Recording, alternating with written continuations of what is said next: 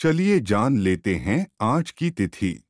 आज है 23 अप्रैल, सन 2021 दिन है शुक्रवार, तिथि है एकादशी।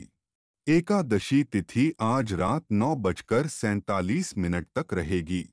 इसके बाद द्वादशी तिथि आरंभ होगी।